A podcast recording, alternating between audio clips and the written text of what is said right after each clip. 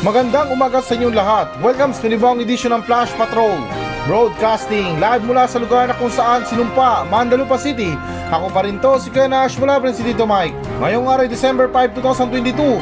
At ngayon, para sa mga balita. Pangulong Marcos inilunsad ang Christmas gift giving program. Department of Agriculture, kinumpiskang puting sibuyas, ititinda sa Kadiwa stalls. DepEd, ipinagbawal ang sapilitang kontribusyon para sa Christmas parties. Babaeng tinangkang buksan ang pinto ng eroplano dahil sinabi daw ni Jesus. Dating manginginom, ngayon bodybuilding champion.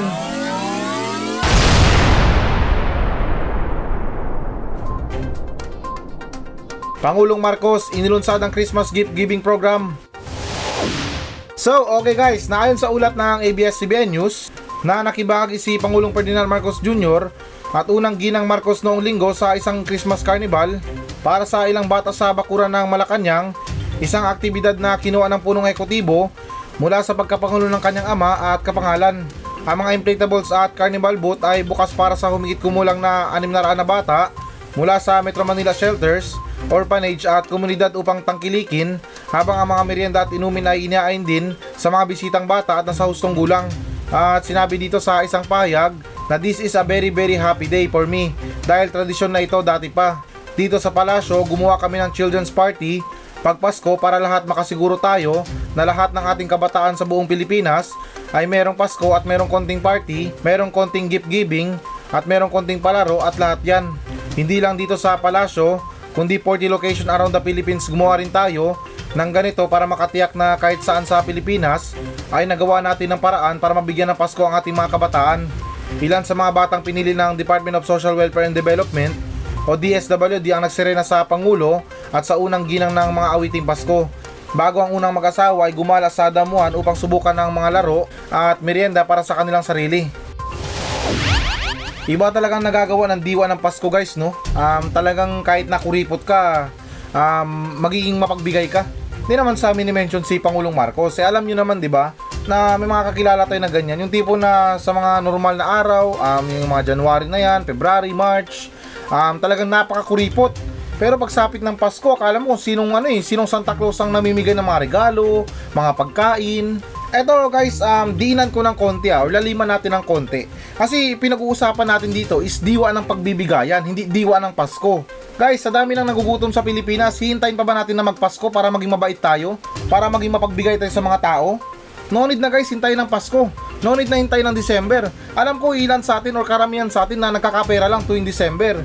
Pero hindi yung ano eh, hindi yun ang punto guys ng pagbibigayan. Hindi yung ano eh, hindi natin kailangan na maghintay pa ng araw, ng petsa or schedule man yan para maging mabait tayo or mapagbigay tayo. Dahil ang pagbibigay sa kapwa-tao natin guys ay talagang kailangan yan araw-araw. Kung meron tayong nakikitang mga nangangailangan, uh, merong kawawa, nagugutom, uh, hanggat sa meron tayong pwedeng maibigay, magbigay tayo. Hindi yung kapag meron kayo nakita na pulubi dyan na nagugutom, um, sasabihin nyo, ay, hindi pa December, hindi, hindi pa ako magbibigay. Huwag naman sa ganun guys. Yung sa akin kasi is diwa ng pagbibigayan. Pero syempre guys, nakalma lang kayo. Alam ko naman na sa panahon ngayon, um, talagang napakahirap ng mga sulerin natin. What I mean na mga pinagdadaanan natin sa mga pagtaas ng bilihin. Na ngayon, masasabi ko sa panahon ngayon, um, normal na maging kuripot. Kasi yung tipo na isusubo mo na lang, aagawin pa ng gutom.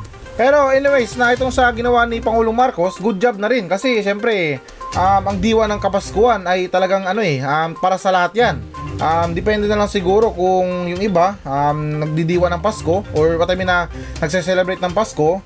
Pero yun na nga, I hope din na sa mga ibang celebration, um, hindi lang kapaskuhan, eh magbigay rin siya ng atensyon. Dahil hindi naman lahat ay nagse-celebrate ng Pasko.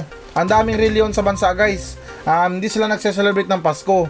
Oo, sabihin na natin na itong si Pangulong Marcos, um, um, I think yung reliyon niya ay Roman Catholic or Katoliko. Pero alam niyo naman, sa Pilipinas, tulad ng sinabi ko, maraming iba't ibang klaseng reliyon. Um, Diyan yung mga Muslim, um, ano pa ba yung mga hindi nagse-celebrate ng Pasko? Um, yung mga saksi ni Jehovah, um, yung mga Kristiyano, na sa tuwing meron din sila mga okasyon, eh konting suporta naman din.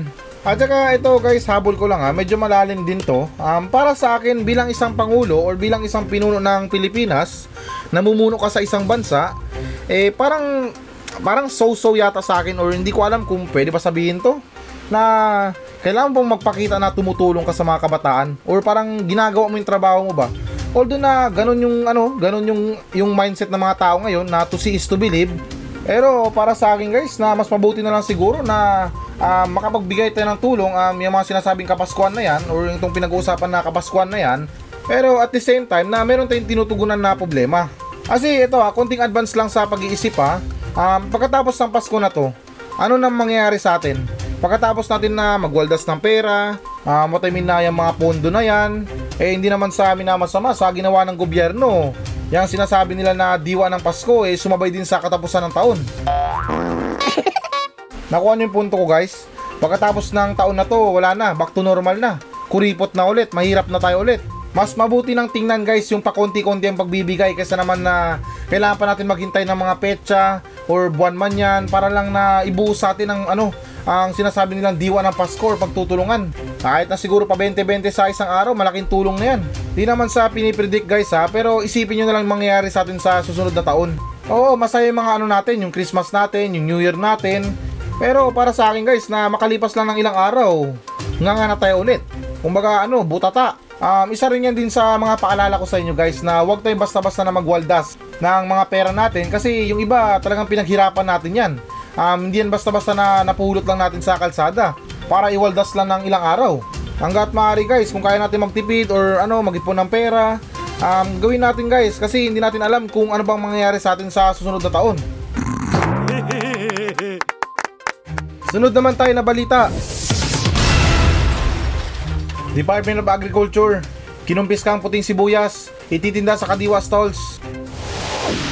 So, okay guys, naayon sa ulat ng GMA Network, na ang mga sako ng puting sibuyas na nakumpiska kamakailan sa Divisoria sa Maynila ay nakatakdang ibenta sa Kadiwa stalls sa mas murang presyo sabi ng Department of Agriculture nitong linggo. At sa panayam ng Super Radio DZBB, pinawi ni DA Deputy Spokesperson Rex Esto Perez ang pagkabahala sa mga nakumpiskang sako ng mga puting sibuyas ng mga otoridad na umano'y pinuslit sa bansa. Ang mga sibuyas na tinatayang nagkakahalaga ng 3.9 million ay sinakay sa isang truck ng Philippine National Police at dinala sa isang bodega ng Bureau of Plant Industry para sa inventaryo ayon sa ulat ng News Live nitong Sabado. At dagdag pa dyan na sinabi ng BPI na ang mga sibuyas ay walang phytosanitary permit, ibig sabihin maaari itong hindi ligtas para sa pagkonsumo ng tao dahil maaari naglalaman ng mga ito ng ilang mga kemikal. Ngayon man, sinabi ni Esto Perez na kailangan sumailalim sa phytosanitary inspection ang mga sibuyas na ito bago may benta sa mga stalls ng kadiwa. Haha, matalinong matching! Mantakin nyo, walang puhunan pero may kita. Very amazing mindset. Ganito dapat yung mga tularan natin guys. Hindi yung paano tayo, pabigla-bigla tayo sa mga desisyon natin. Dapat meron tayong mindset. Tulad nila, masyadong ano, masyadong magaling sa ano, sa mga negosyo. Pero ganun pa man guys, um, ito konting comment lang ha. Ah, hindi lang pala konti. Um, sakto lang. Um, para sa akin guys ha, ito mga nakumpis ka mga sibuyas na to or mga smuggled na item. Um, para sa akin guys na karapat dapat kasi ito na ibigay na lang ng libre sa mga Pilipino lalo't na ang tagal na naghihirap ng mga Pilipino pagdating sa mga pang-araw-araw nila. Imagine nyo na lang guys ha, dun pa lang panalo na sila eh. Walang puhunan pero kumikita. Eh kung yan lahat ng mga smuggled na item na yan ipinamahagi sa mga tao na talagang nangangailangan, yung tipo na qualified talaga na nangangailangan, or yung kailangan talaga na mabigyan ng tulong. Tapos sa ganitong paraan guys, ginagawa pang negosyo. Alam nyo guys, para sa akin na, masasabi ko na rin to na wala tong pinagkaiba sa mga nakaw na pagkain. Oh, seryoso guys. Kasi kung sinasabi nila na um, itong mga nakumpiska mga smuggled na sibuyas na to ay hindi dumaan sa tamang proseso. Eh napaka-unfair naman para sa mga ibang nagnenegosyo na nagbabayad ng buwis. Tapos sa kanila tax free pa ha. Partida kumikita pa. O di ba? Saan pa kayo? Let's go to Kadiwa. Kasi isipin nyo guys ha, napaka-unfair din kasi sa mga nagnenegosyo. Di naman talaga sanang babatikos, pero marami tayong mga pwedeng pag-usapan or mga butas na pag-usapan dito. Imagine nyo na lang ha, yung isang negosyante na um, nagpapadala siya ng mga negosyo niya dito or mga item niya sa Pilipinas, um, hindi niya sa tamang proseso, minsan may mga lagay-lagay pa yan para madaling mapalusot. Tapos pagdating sa kanila, smuggled na item, konting inspection lang, tapos benta na agad. O nasaan yung ustisya doon para sa mga legit na negosyante? Kaya katulad ng sinabi ko guys na pagdating talaga sa ano na to sa mga smuggled item, um, since na talagang makukulit itong mga smuggler na to, eh bigyan natin sila ng leksyon. Um, ipakita natin sa kanila or ipalandakan natin sa kanila na ganito ang mangyayari sa kanila kapag hindi sila sumunod sa tamang proseso.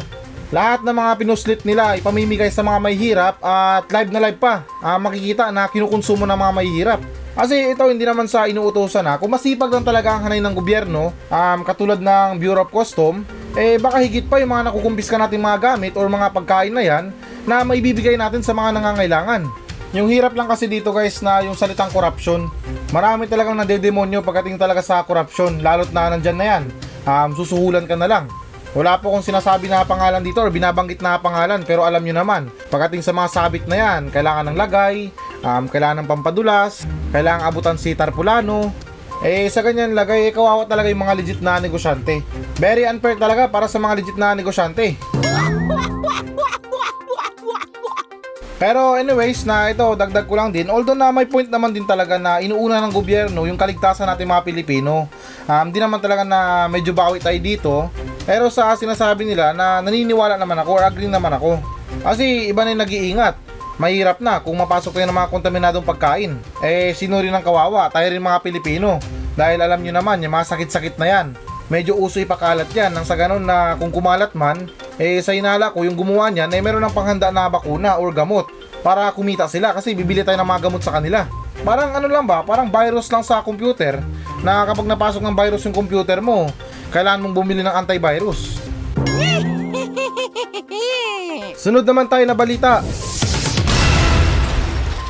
DepEd, di pinagbawal ang sapilitang kontribusyon para sa Christmas party.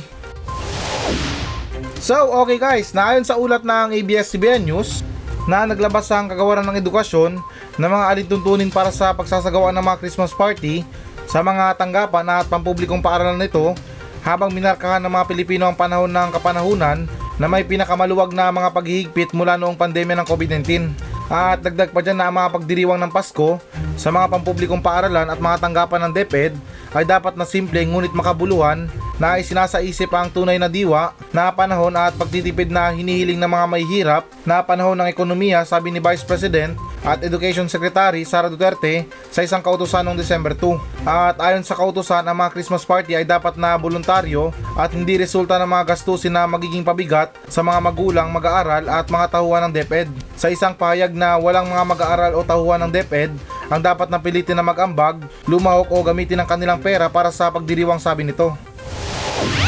Bakit ngayon lang to? My goodness, nung kapanahonan ko dati. Diyos ko, kahit siguro sa gate, parang masasabi ko na na no ambag, no entry. Naranasan niyo ba yung ganun guys? Yung tipo na parang kung pupunta ka sa mga Christmas party, um, parang mapipilitan ka na magdala ng pang-ambag eh. Kasi iba yung pakiramdam mo kung wala kang ambag. Parang paiyain ka o hindi naman ka, um, iba yung isipin sa'yo na, uy, kapal naman ang mukha nito, makikikain na naman. alam nyo guys, dapat dati pa to eh. Dapat na pinatupad na to dati pa.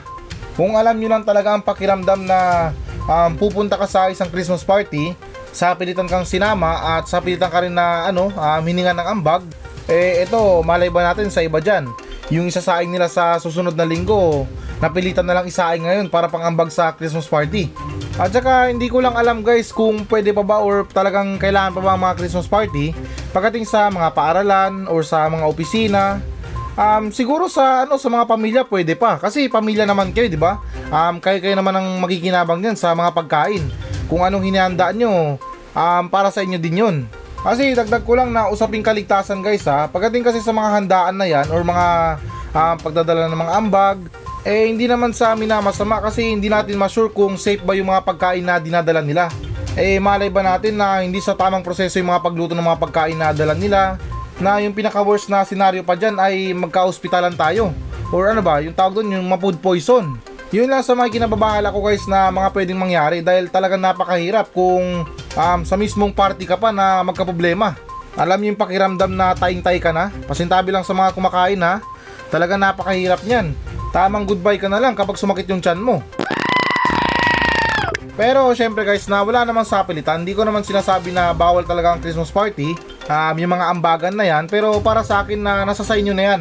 Kasi nagsabi lang ako ng opinion ko pagdating sa mga handaan na yan or mga ambagan ng mga pagkain dahil yung pangunahin talaga na point natin dito or um, pinupunto ko pala dito is yung kaligtasan sa pagkain at saka sa pagtitipid natin. Sunod naman tayo na balita. Babaeng tinangkang buksan ang pinto ng eroplano dahil sinabi ni Jesus. So, okay guys, naayon sa ulat ng Philstar na isang babaeng nagtangkang magbukas ng pinto ng eroplano sa gitna ng isang paglipad na sinasabing siya ay hiniling ni Jesus na iyon. Nagudyok ito sa eroplano na magsagawa ng emergency landing upang matiyak na ligtas ang lahat. At ayon sa mga otoridad ng Houston, nagsimula ang insidente ng nakatitig sa exit door ang 34 years old na lalaki habang tinanong niya kung masisiyahan siya sa tanawing mula sa lugar kung saan naroon ang mga flight attendant at nang sabihin sa kanya na hindi, ang babae ay di umano'y pinilit na lumibot sa isang flight attendant na nagsimulang hilain ng exit door handle habang ang eroplano ay nasa 37,000 na talampakan sa himpapawid. At dagdag pa dyan na nakagat pa niya ang isang pasahero sa hita nang tangkaing pigilan siya ng huli. Aba, nako, mapriso ka. Alam nyo guys, kahit si Kibuloy na anak ng Diyos, hindi magagawa yan. Alam nyo, sa lahat ng utos ng kanyang ama, panigurado, dito siya tatanggi. Kahit pa na sinasabi niya na siya ang anak ng Diyos, ay nako, kahit na sabihin na siya pa ang anak ng Diyos, baka um, dito mapapasabi si Yeso Kristo na ang tigas ng ulo mo anak. Sabi ng anak, ako to pabukas, ayaw mong buksan ha. Alam nyo, dagdag ko rin guys ha, paminsan-minsan din pala na hindi rin pala maganda no, ang pagbabasa ng Biblia. I wonder na anong volume na kaysa sa pagbabasa ng Biblia. Talagang nasa next level na ha. May mga dare-dare na yata dyan ha. Mantakin mo, utusan ka na magbukas ng eroplano habang nasa langit or nasa, ano, nasa ere. Sa mga walang idea guys kung ano mangyayari kapag binuksan yung pintuan sa eroplano habang lumilipad, ay para tayong mga langgam dyan na binacuum. Dahil sa sobrang lakas ng pressure guys sa taas, eh yung mangyayari talagang hihigupin tayo palabas. Kaya pasintabi lang eh, wag naman sana akong gabaan. Um, kung sa tingin niya na malinis na siya, at yung ready to go sa langit na, eh mauna siya. Um, hindi naman sa amin na masama, yung iba dyan makasalanan. Hindi pa ready pumanaw.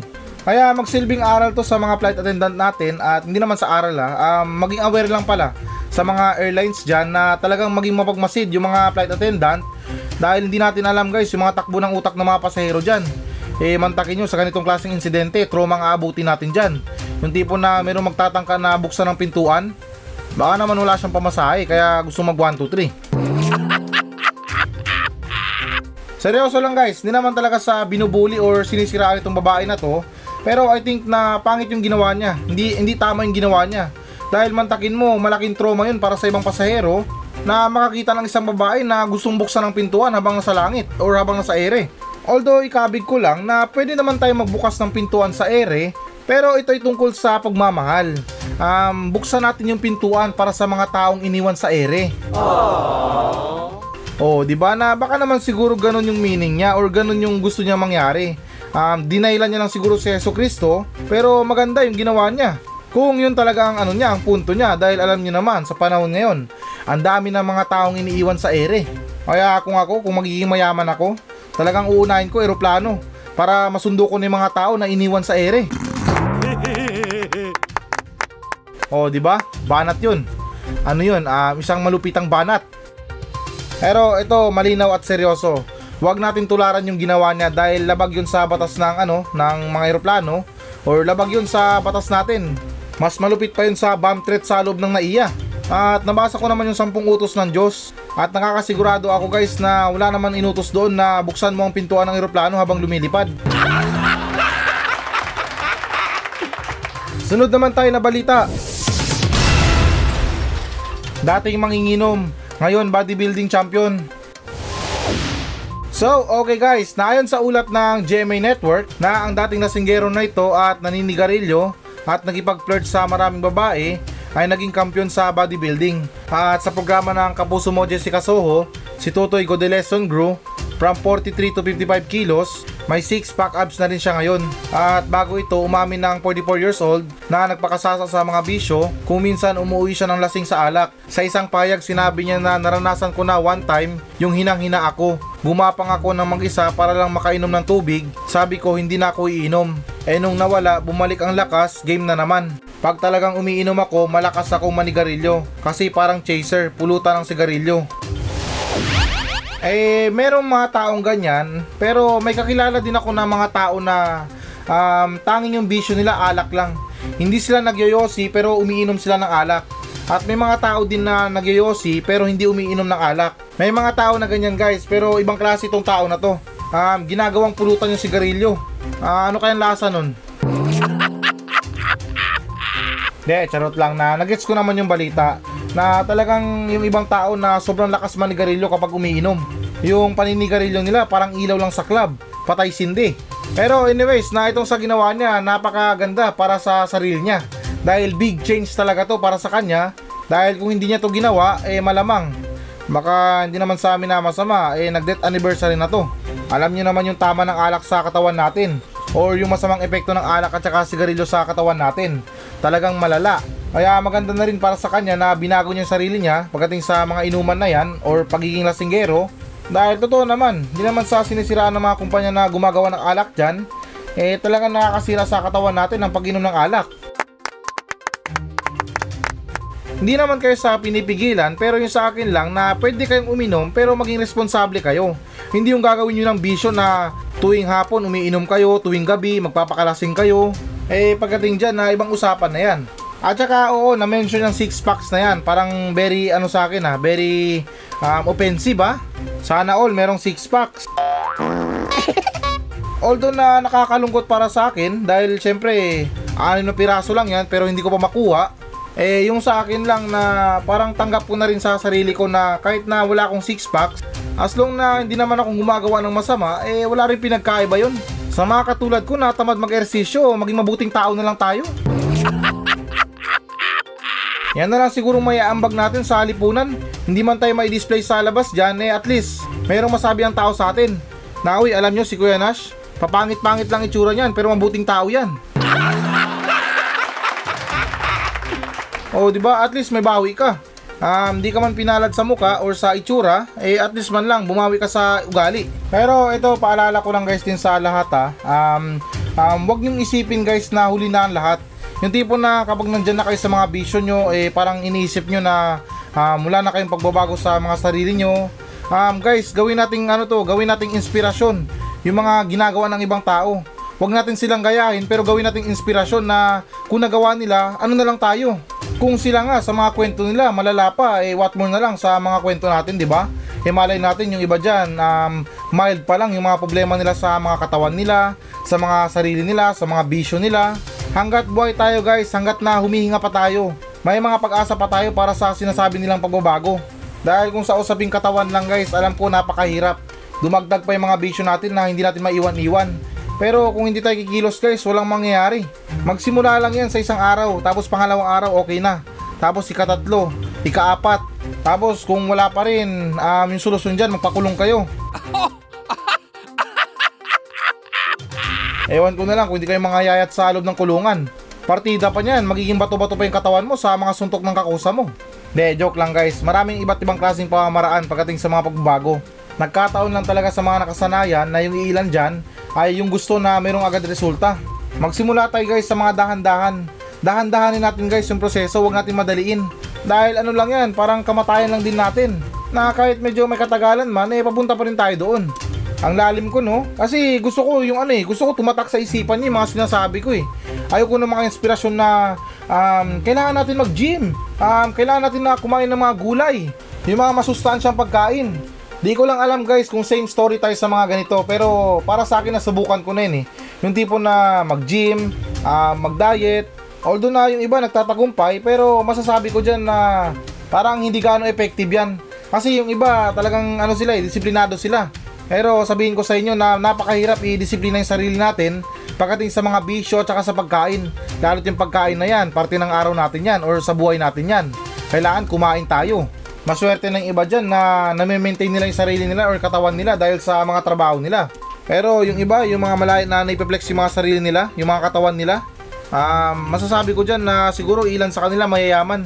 Kasi parang mas maraming oras nila sa mga pag-workout kaysa naman sa pagtatrabaho. Pero ganun pa man na worth it pa rin naman kung meron tayong gagawin or kikilos tayo kasi bandang uli para sa atin naman din yan eh. So ayan guys, ito na ang pinakahihintay nyo. Magbabasa na tayo ng audience mail. Mula pa rin to sa mga nagmensahe sa atin sa Facebook page ng Flash Patrol at ganun pa man na it's happy December 5. 20 days na lang, Pasko na. Ang bilis ng araw. Parang kahapon, day off ko lang. Ngayon may pasok na ulit. Sinong relate dyan? Yung tipo na kahapon, happy-happy kayo, lasing kayo. Pero ngayon, ilan sa inyo dyan may hangover pa. Pero alam nyo guys, bilib ako sa mga tao na lasing kagabi pero pumasok pa rin ngayong lunes. Sa mga pinaggagawa nyo guys, dapat bigyan kayo ng award ng mga boss nyo eh. Kayo yung mga tunay na bayani. Yung tipo na kahit na lasing kayo pero nakuha nyo pa rin pumasok. pero syempre na, wag nyo naman ugaliin yan. Eh kasi nakadepende yung performance mo sa trabaho sa sitwasyon mo or what I mean sa kondisyon mo. Present ka nga sa trabaho pero papungas-pungas ka. At okay na, dito naman tayo sa nagmensahe sa atin na ito mensahe na to ay nagmula kay Krista May Alcantara. Wow, nice. Taray ng apelido ah, pang mayaman. Pero anyways, na ito yung sinabi niya. Good morning po sa iyo Kuya Nash. Tungkol doon sa babae na humingi sa'yo ng advice na kung pwede niya bang bawiin yung mga gamit na naibigay niya sa ex-boyfriend niya, opinion ko lang po Kuya Nash na wag niya na lang bawiin dahil naibigay niya na yon. Malaking kahiyan yun para sa kanya kung babawiin niya yon yung mga naibigay niya. At kung meron man siyang dapat nabawiin, ay yun na yung pagmamahal niya sa ex-boyfriend niya. Yun lang po Kuya Nash, sana nakatulong ako. Ay, hindi ka nakatulong. Mas lalong dinagdagan mo yung sama ng loob ng listeners natin. Na oo naman, may punto ka naman din sa sinabi mo na nakakaya naman din kasi na naibigay mo na tapos babawiin mo pa. Um, pwera lang siguro kung meron kayong pinag-usapan na hindi ko ito ibigay ha. Eto, gamit na to. Ito, ipahiram ko lang sa iyo. Ako bawi kapag ako iwan. yung mga ganong klaseng usapan, eh, pwede naman siguro, di ba? Pero yung mga regalo mo sa boyfriend mo or mga girlfriend nyo, na ano ba, yung mga anniversary, birthday gift, eh parang ano ba, nakakaya na kung babawiin nyo pa. Uh, magsilbing lesson na lang siguro sa inyo yan, yung mga pagbibigay ng mga gamit sa mga minamahal nyo na wala namang kasiguraduhan. Yan din kasi ang hirap guys eh, marami na sa ating mga Pilipinong marupok ngayon. Sinabihan ka lang ng ikaw lang, sapat na. Binilan mo na agad ng pampiyesa sa motor. Tapos, yung malala pa doon, pera pa ng magulang. Hindi naman sana himasok sa mga bulsa ng mga magulang nyo ha, pero syempre, um, pinaghirapan din nila ang pera na yan. Um, para ibigay sa'yo, para maging masaya ka, pero yung ginawa mo, ibang taong pinasaya mo, tapos niloko ka lang. Unang-una sa lahat guys, pag nagmahal tayo, ito payo ko talaga ha, um, love yourself. Pinaka-importante sa pagmamahalan, ang mahalin natin yung sarili natin. Huwag lang puro sa partner natin, magtira rin tayo para sa sarili natin. Hindi yung kapag kumakain kayo sa mamahalin na restaurant, yung ulam ng boyfriend mo, pork chop, tapos sa'yo, ketchup. Kaya ganun pa man, na let's go back sa topic. Uh, ganun talaga. Uh, maraming salamat sa pagmensahe mo sa akin at uh, pagbibigay ng second demotion or opinion na rin sa ating listeners dito sa Flash Patrol nung nakaraang linggo. At I hope na nakikinig siya sa atin ngayon nang sa ganun ay maliwanagan siya sa mga bagay-bagay na hindi lahat ng binibigyan ng regalo ay worth it. At syempre sa opinion na rin na wag natin ugaliin ang ganyang klase na ugali. Um, pasintabi lang din sa iba, um, alam ko yung iba na talagang gusto magsisi or gustong bawian yung mga jowa nila. Pero para sa akin lang talaga na pangit yung ganun. Yung tipo na naibigay mo na pero babawiin mo kapag naghiwalay kayo.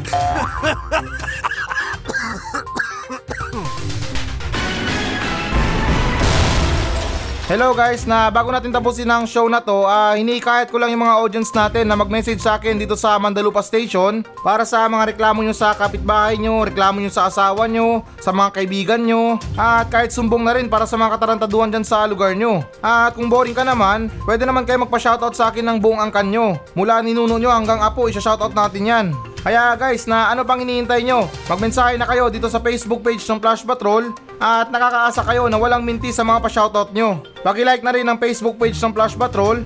Maawa na kayo, desperado na ako sa buhay. Kaya ulitin ko, para sa mga reklamo sa buhay, reklamo sa kapitbahay, reklamo sa mga tao, ay huwag kayong maya na magmensahe sa akin sa Facebook page ng Flash Patrol dahil actionan natin yan ng makabuluhang kalukuhan.